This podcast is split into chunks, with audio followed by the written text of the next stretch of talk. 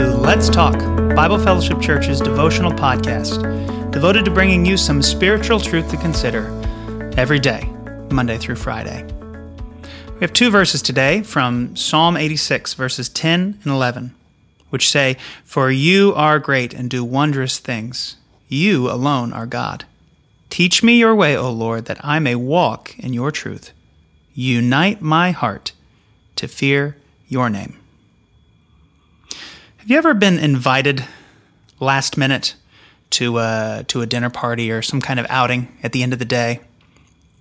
Someone says, "Hey, I know this is last minute, but we're we're, we're getting together over at uh, Frank's house. Do you want to, do you want to come join us? There's going to be some food and friends and games, and it'll be a good time." And inside, you may be feeling two things.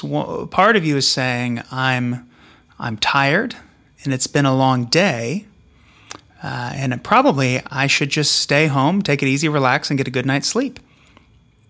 And there's another part of you that says, oh, but I really enjoy this group of friends and we haven't gotten together in a while and I'm actually kind of hungry and it might be fun to, to get out for a while. We haven't gotten together in a minute. You have these sort of two sides inside of you. And there are lots of cases where this where this shows up in our experience. I could, you know, I could name more serious examples when you're when you're fighting with someone that you love very deeply you can you can feel great anger and rage towards someone that you have deep affection and love for. And both of those things can be true at the same time. Humans are complex creatures. God made us this way. Um, we you know we have different you might say parts inside of us just as god is made up of three persons. Uh, humans created in his image, we have different feelings inside of us at all the time, sometimes going in opposite direction. Scripture bears this out. James chapter 4 verse 1 says this, "What causes quarrels and what causes fights among you? Is it not this that your passions are at war within you?" Or think about Romans 7.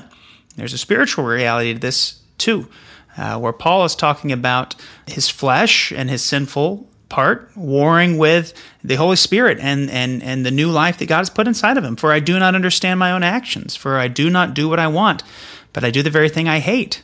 Now, if I do what I do not want, I agree with the law that it is good. So now it is no longer I who do it, but the sin that dwells within me. For I know that nothing good dwells in me that is in my flesh. For I have the desire to do what is right, but not the ability to carry it out. For I do not do the good I want, but the evil I do not want is what I keep on doing.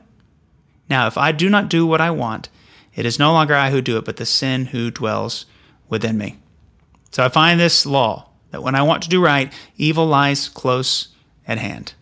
For I delight in the law of God in my inner being, but I see in my members another law raging war against the law of my mind and making me captive to the law of sin that dwells in my members. This is the experience for a lot of us. And it's sort of against this backdrop that I read this in Psalms the other day. Psalm 86:11 says, "Unite my heart to fear your name." This verse acknowledges, in an economy of words, uh, the truth that our hearts are often pulled in a lot of different directions at the same time. Uh, for, for one, even, even within ourselves, um, we have a lot of different feelings, a lot of different directions that we want to go, depending on the time or the day or what we had for lunch earlier or uh, how we're doing emotionally or spiritually. And at the same time, we also have the life of God inside of us, pulling us one way, but our old selves, our old sin natures, pulling us in another. And David says, God, I need you to unite all of these warring feelings, all of these warring emotions. I need you to unite my heart that I might fear your name. I want to walk in your truth, God. So teach me your way, O Lord. So, my encouragement to you all today is do not consider it strange when part of you desires to get up early and to read your Bible, and another part of you says, I'm tired and I had a long day yesterday and I'm going to sleep for 30 more minutes. This is normal. This is not, uh, you are not a worse person than other Christians. But we need God's help. We need to acknowledge uh, the state inside of us that is pulled in different directions and say, God, unite our hearts, unite our wills, unite the, the, the many various parts inside of me that are going in different directions. Uh, Align them with your word. Align them with your Holy Spirit. Align them with the new life that is inside of me, God. Teach me your ways so that I may walk in your truth. Unite my heart to fear your name, because the fear of the Lord is the beginning of wisdom, of seeing God for who he is, of, of being the whole person that God created us to be, with all of us walking towards God, walking towards knowing him, walking towards living for him.